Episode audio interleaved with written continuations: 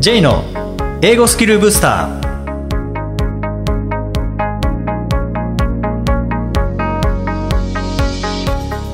こんにちは。J こと早川浩二です。こんにちは、アシスタントのあきです。この番組は旅行や仕事で英語を使えるようになりたい方、TOEIC などの資格試験の勉強をしている方、英語学習へのモチベーションを高めたい方にスキルアップのコツをお伝えしていく番組です。J さん、今回もよろしくお願いします。よろしくお願いします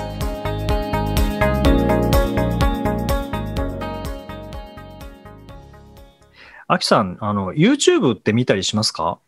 ああ、見たりしますね。どんな番組見見ますか？やっぱり英語関係とかよく見ますかうんうね。んあのまあ YouTuber の方って結構増えてると思うんですけども、はい。でも YouTuber されている会社員の方ってそんなにいらっしゃらないですよね。ああ、確かにあんまり聞かないですね。うん、で今回インタビューさせていただくのはオンライン英会話のレアジョブという会社で法人営業として活動しつつ、あの社内 YouTuber としても活躍されているえガキオさんという方はいなんですね。で、まず前編の今回はそのガキオさんの英語学習に迫ります。えインタビューお聞きください。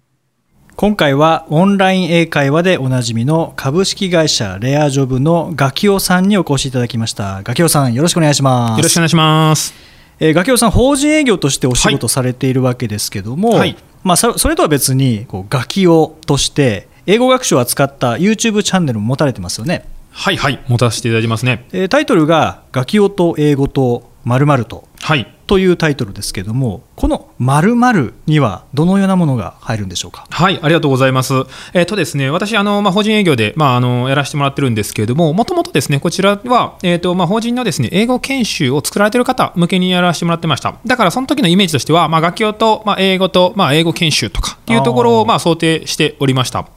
ただ、まあ、その、法人の研修の担当者の方からですね、まあ、いろいろ言われたんですけれども、もっともっと英語学習者向けのコンテンツとかも欲しいなっていうような声があったので、まあ、そういったところでですね、まあ、楽器用と英語と、まあ、英語学習であったりとか、もしくは楽器用と英語と、まあ、法人の方だったらキャリアであったりとか、まあ、そういう英語がですね、まあ、皆さんそれぞれのものをですね、ここに入れていただけるような、そういったチャンネルっていうのを作ることを今目指してやらせてもらってます。なるほどということは今日はガキオと英語とポッドキャストみたいなおっしゃる通りです。楽器用と英語とポッドキャストでやらせてもらおうかなというふうに思ってます。はいありがとうございます。ちょうど、まあ、この収録の前にはい。僕も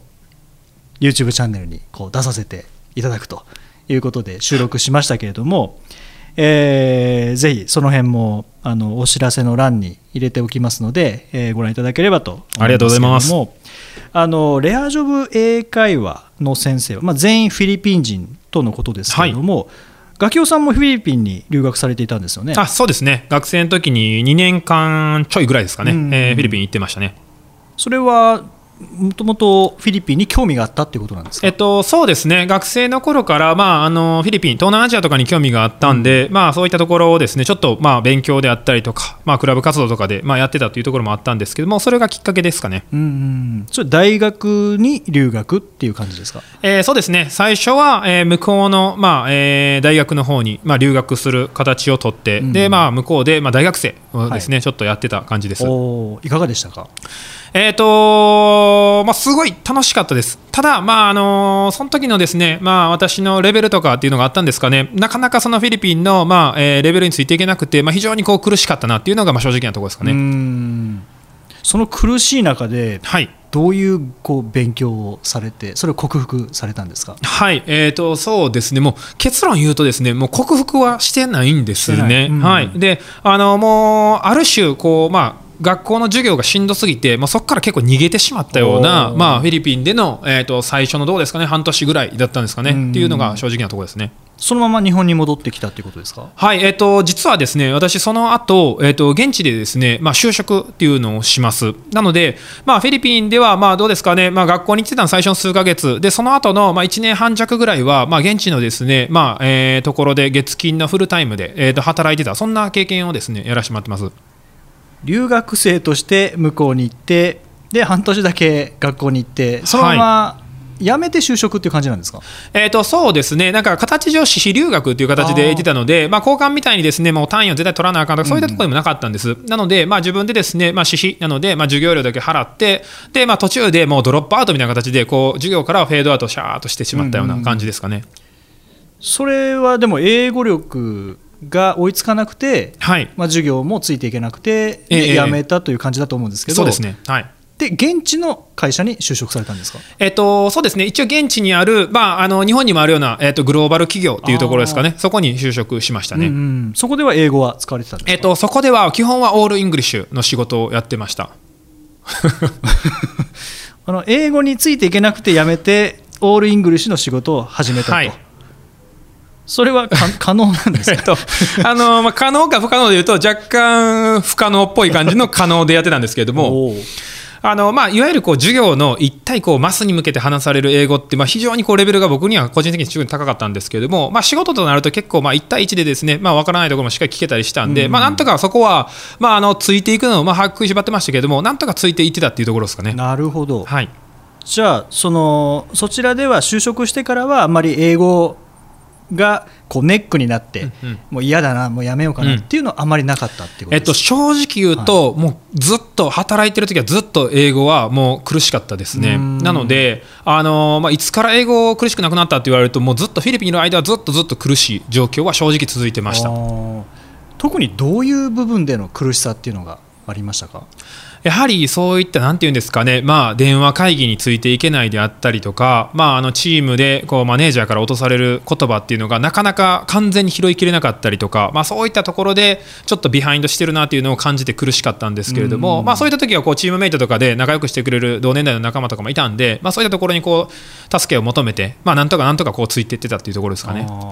じゃあその学生としてのフィリピンへ行った時と、そう仕事をしている時っていうのは、まあ、英語力はそんなに変わらなかったかもしれないですけど、うんうんうん。周りからのサポートっていうのが一番大きかったね、そうですね。あのやっぱサポートで助けてくれる仲間が、まあ、いたっていうところと、まあ、マネージャーとかにも恵まれてたんで、まあ、そういった人が助けてくれたっていうところですかね。で、まあ、やっぱ1年半弱ぐらい働いてたら、まあ、自分ではなかなか気づかなかったかもしれないんですけども最終的にはやっぱ英語力っていうのはそこで結構伸びてはいたんだろうなっていうのを後から振り返ってはやっぱ思うところはありましたね。うんうんうん。そしてその後日本に戻られて、はい、日本に戻って、はいあと、まあ、あの大学の日本の大学の、えーと単位っていうのが、まあ、1年間かけて卒業する予定だったんで、まあ、そこで、えー、とそうですね。残りの1年分の授業を取ってって感じでございます。うんその後就職は英語関係の仕事ですか？えっと、その後ですね、まあ、就職したんですけれども、まあ、英語ゴリゴリ使う会社かというとそうでもなくて、まあ、日本のですね、えっとまあ、成果物いわゆる果物を売ってるような、まあ、企業に就職しました。ちなみに果物は何を売られたんですか？えっと、私はバナナ営業部に所属していましたね。バナナ営業部っていうのがあるんですか、はい。えー、とそうですあの本部でいうと果実統括なんちゃら本部っていうのがあってそこのバナナ営業部に所属して、バナナを、えー、と日本のいわゆる私は関西に行ってたりとかあと中部エリアとかに行ってたんで、まあ、そういったところでこうバナナを売りさばくそういった営業をやってました、そのバナナはフィリピン産の？えー、とメインはフィリピン産ですね。あそうなんですね。大体90%ぐらいがフィリピンでしたかね。あーじゃあそこでまたフィリピンとつながるんですね。はい、そうです。あの、なんか一つの軸として見てたのが、やっぱフィリピンと何かしらこう、縁した仕事したいなっていうのが強かったんで、まあ、その時の、えーそこの会社っていうのはフィリピンにですね、まあ、大きいこう、プランテーションというか、まあ、畑を持ってたんで、まあ、そこからこう、バナナを船でボーンと運んできて、それをまあ、売るような仕事をしてましたね。あのまあ、バナナといえばこのバナナってはい。目覚めにもいいですし、ええ眠りにもよくて、はい。さらに運動にも効きますし、勉強にもいいっていう、うんうん最強の果物だなっていうふうにはい。思うんですね、はい。で英語学習しながらバナナ食べてるリスナーの方もいらっしゃると 思うんですけども、ちょっとこうせっかくなので、はい。あの英語関係ないんですけどはい。美味しいバナナの選び方教えていただきたいなと、僕もあの毎日バナナ食べてるので 美味しいバナナの選び方もしあれば、はい。教えてください。ありがとうございます。えっと、ポイントとしてはですね、まあ、2つあるかなというふうに思ってまして、まず1つがバナナの太さっていうところなんですよね。で、バナナ太いのがなんで美味しいかっていうと、要は太いのっていうのは時間をかけて育てられてます。で、この時間かかってるっていうのは、大体、えっと、高地栽培って言われるところですね。要は、昼間と夜のこう寒暖差がめちゃくちゃある。で、時間をかけて育てるから、こう、バナナがどんどん太っていくんですけれども、そうすると何がいいかっていうと、バナナがいわゆるこう、でんぷんっていうのを蓄えていくんですね。で、でんぷんっていうのが結局甘みに変わってくる、糖に変わってくるので、まあ、太いバナナっていうのは時間かけて、まあ、いわゆる高地栽培のバナナが多いんですけれども、やっぱでんぷんをよう持っとるんで、まあ、甘いさが際立ってくるかなっていうのが一つ、おー。であともう一つっていうのはバナナのカラーを皆さんがどこで買ってるかっていうことですね。カラーっていうとなかなか難しいんですけどバナナにカラーチャートっていうのがありまして、はい。バナナ1から7、えーカラー1からカラー7まであるんですけども、うんうん。おすすめはカラー4ぐらいカラー4。ギリギリカラー5ぐらいまでいってもいいんですけども、それはね、あの皆さん、バナナのカラーチャートっていうのを検索していただくと、バーンと出てきますんで、はいちょっと緑がかかってるところが僕はいいかなと思ってますね。あそうはいなんですね。なので、こう首根っこのところがあのちょっと緑がかってるバナナあると思うんですけど、そういったバナナの方が僕は美味しいんちゃうかなというふうには個人的には思ってます。そのカラーチャート、僕もあのフィリピンで見たことあります、そういうの。あありますか。バナナ売り場に絶対ありますよね。あります。あのカラーチャートみたいなのありまして、熟度を表してるんですけれども、ねはい。カラー4か5。そうですね。まあまあ、5のちょっと手前ぐらいが美味しいかなと思いますね。やっぱりこれなんか英語学習に共通するところもあるなって今聞いてて思ったんですけど、やっぱこうトレーニングをずっと積んでいくと、うんうんうん英語力こう太ってきますよね、はいはいはい。でそこからやっぱり溢れるものっていうのは、うんうん文法力も単語力もそうですし、うんうんそうすることでやっぱり英語力がどのぐらい太らせることができるかっていうのもまあ大事かなって思うんですけども、はいあのガキオさんフィリピン時代にはうんもうまさにこうバナナの曲線はい。以上に紆余曲折経験されたと思いますし、それから、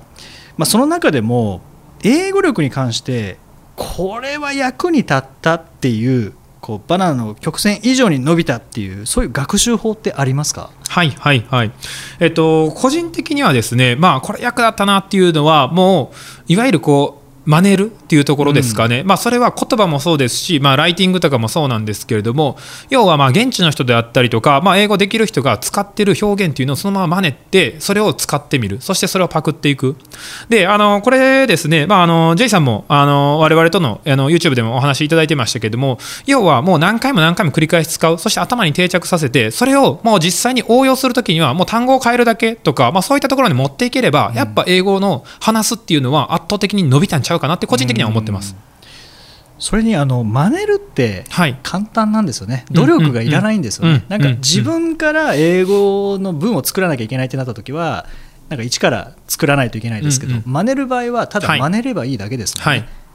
でそれが身についてきたらそれこそ単語の入れ替えだけはい。で意味のある文が作れるようになるので、結構これあの文法苦手な方とか、はい。単語苦手な方とかはい。っていう場合は真似るっていうのは最強の、うん。しかも最短のやり方ですよはい。ね。、そう思いますね。うん。でこのマネルでなんかなおにいいなと思うのは例えばなんですけれども私が本当にあの自分がね昔使った言葉でも忘れてへんのがあって、まあ、いわゆる海外に行くときに、まあえー、と飛行機の中で後ろ倒していいかという表現が Can I put my seat back、うん。後ろ倒していいですかっていう表現なんですけどもこの Can I put my seat back っていうのを覚えてしまうと他の Can I も気になりだして、うん。あこういう表現あるんだ。例えばお名前聞いていいですか？Can I have your name、であったりとか名前一つください Can I have a beer? あこれも全部 Can I でいけんだっていうところで、うん。なんか一つの表現を覚えるとどんどんどんどんその枠が広がってくるなっていうのはあるんでやっぱこの真似るっていうのはめちゃくちゃ大事かなっていうのは個人的には思いますその真似方のコツみたいのってありますか？真似方のコツ。はい。えっ、とそうですね。もう私の場合はもう頭に入れたらそれをすぐ使ってしまうっていうところですかね。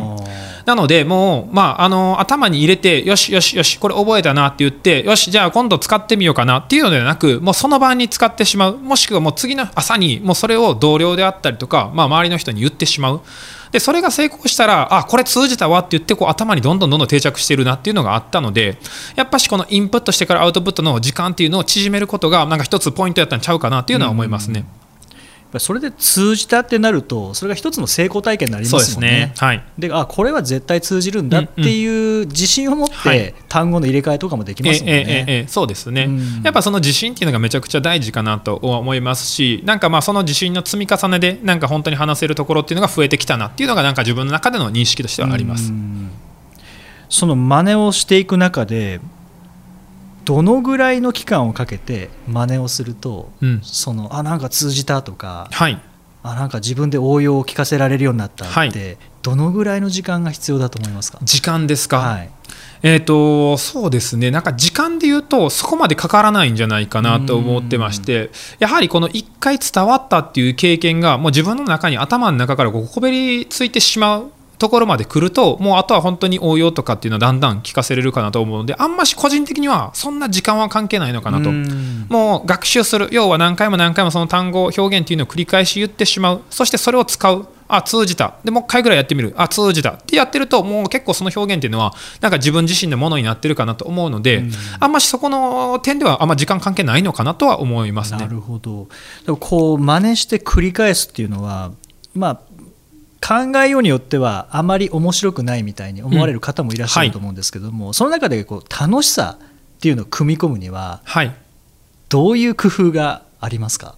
はいはいはい。そうですよね。楽しさっていうところで言うと、確かにそのまあ真似て発表するだけだったらなかなかこう面白くないっていうところもあるんですけれども、えー、どうですかね？なんかもう本当にちょっと、ちょっとちょっとでいいんで、その言葉っていうのを、まあ、単語を変えて使えるシーンっていうのを増やしていくっていうところですかね？例えばさっきのキャンナイであったら、あ、ここは飛行機の中で使えるけれども、例えばこのキャンナイって別の飲み屋でも使えるんだよとかいうところをこう一個一個増やしていくと、まあ自分の、なんて言うんでしょうか、まあ飲むのが好きな人であれば、ここでも応用を聞いたなであったりとか、もしくはどうですかね、まあ、本当になんか何かしらこう発表するのが好きな人であれば、その発表の時にもこの can I、えー、例えばまインタビューする時に can I have your name っていうところが入れるんだなっていうところが分かるので、なんかやっぱそういったところでと絡めていくところがやっぱポイントにもなってくるかなとは思います。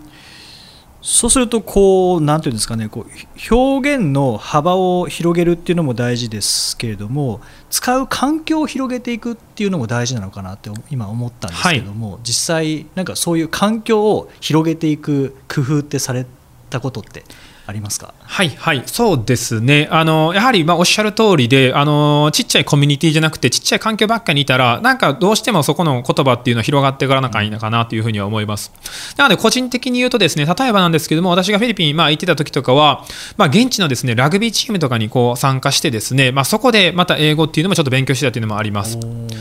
で基本的には日本人が母体のチームではあったんですけれども、もちろんこう、えー、とどうですかね、まあ、週1回、2回ぐらいにそういったまあ試合とかがあったんですよね。そしたらこう欧米人が主体のチームとかとやっぱ試合とかもありますし、でそういったところで、あ彼らってこんな表現使ってんだっていうような英語のまた学びとかもあったんで、なんかあえて自分がそうやって一歩こう踏み出すことによって、まあ、自分のこう環境を作っていく、そうすることでこう英語っていうところもまあ少しずつできる範囲が増えていったかなというのは思ってますね。その英語力の伸びとこう楽しさっていうのは結構相関関係にありますかね？えっ、とあると思いますね。やっぱしえーと、なんか勉強してる段階でなかなか言葉が出てこないってなると、うん、やっぱし勉強してても苦しいなっていうところはあるんですけれどもどっからですかね、まあ、その自分の言いたいことがある程度出るようになったタイミングからはやっぱしこう英語学習してても楽しいな、まあ、要はこの覚えたことがすぐまたできるようになるんだろうなっていうところまでなってしまうのでやっぱし英語がある程度話せるようになっていくと楽しさっていうのはそこに、まあえーと、割り掛け算みたいな形でどんどんどんどんですね楽しくなっていくかなというふうには思いますね。うそうですね。必ずしもこう英語学習というのは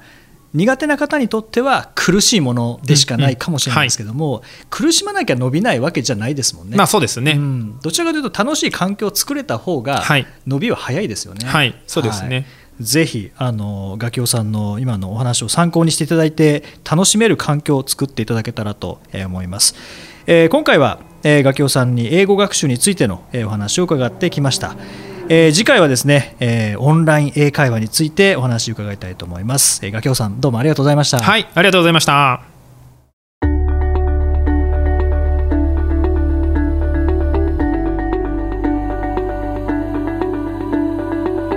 Useful expressions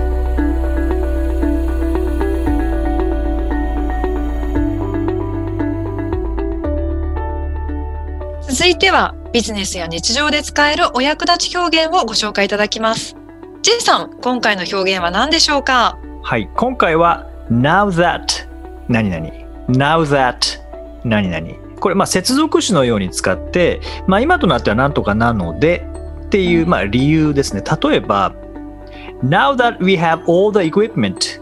we can start an online course. Now that we have all the equipment, we can start an online course.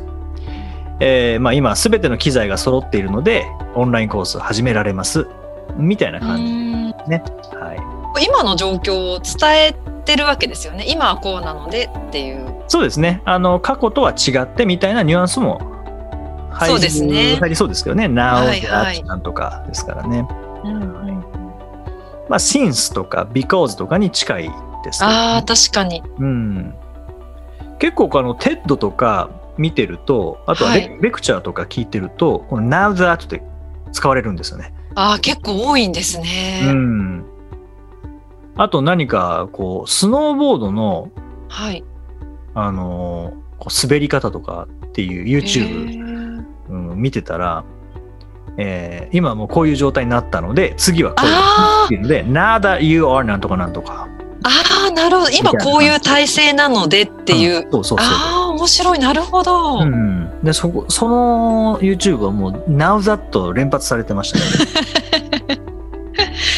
ああ、指導するときにはそういうような表現使うかもしれないですね。確かに。うん、なんかこう順序があってで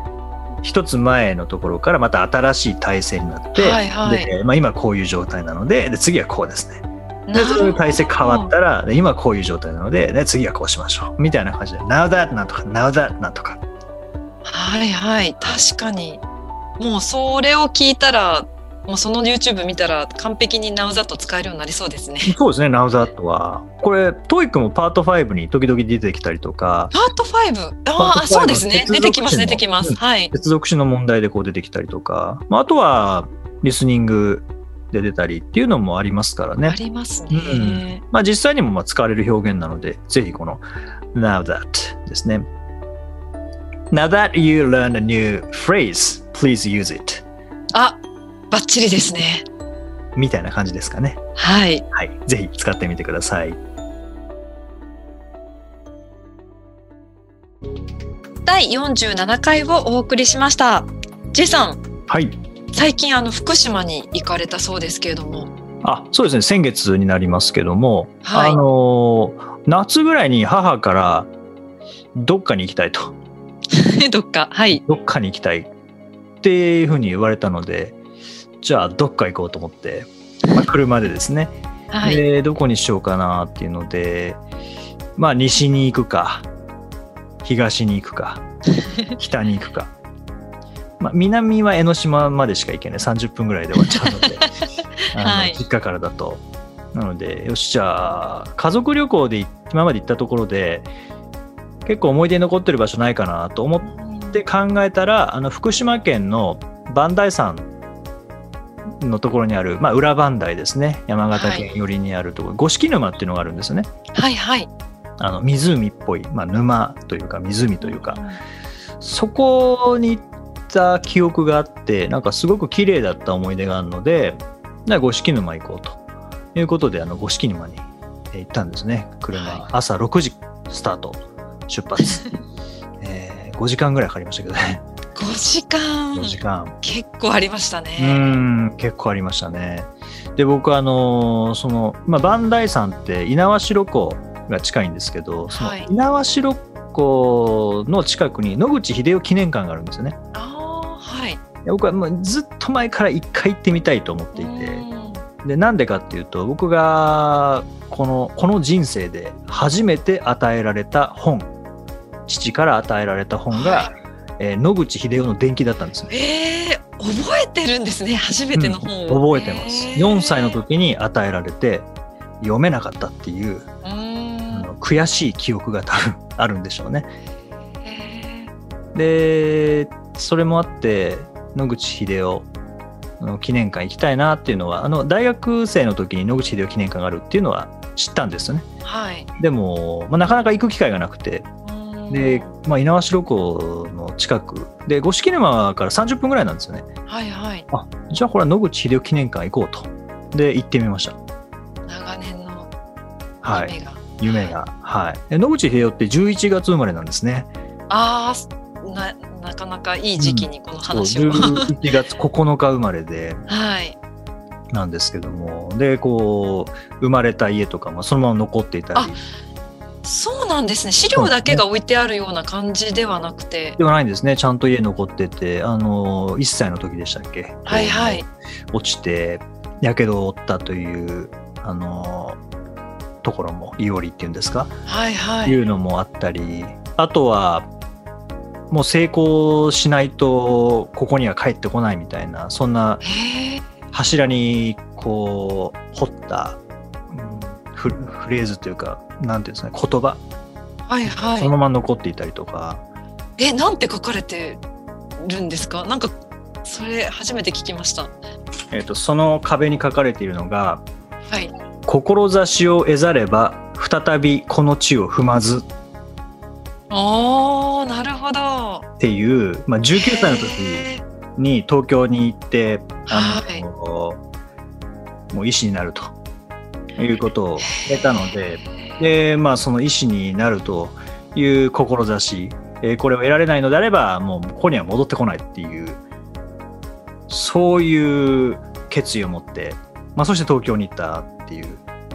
そうそういうのを見たり相当な決意ですね。19歳ですか。うん本当そうですよね。ごいですね。いや、本当勉強になりました。まあ、そんな感じで、目的地は五色沼だったんですけども、五色沼はもちろん良かったんですけどね、はい。ちょっとインパクトは野口英世記念館の方が。大きかったですね。うん、でもまた行きたいですね。うん、はいいいですね。勉強になりました。あ。のーおすすめです。野口英世記念館。はい、ぜひ行ってみてください。はい。さて、この番組ではリクエストやご感想をお待ちしています。メッセージは J さんのウェブサイト、J's ブースターステーションにお問い合わせフォームがありますので、お気軽にお送りください。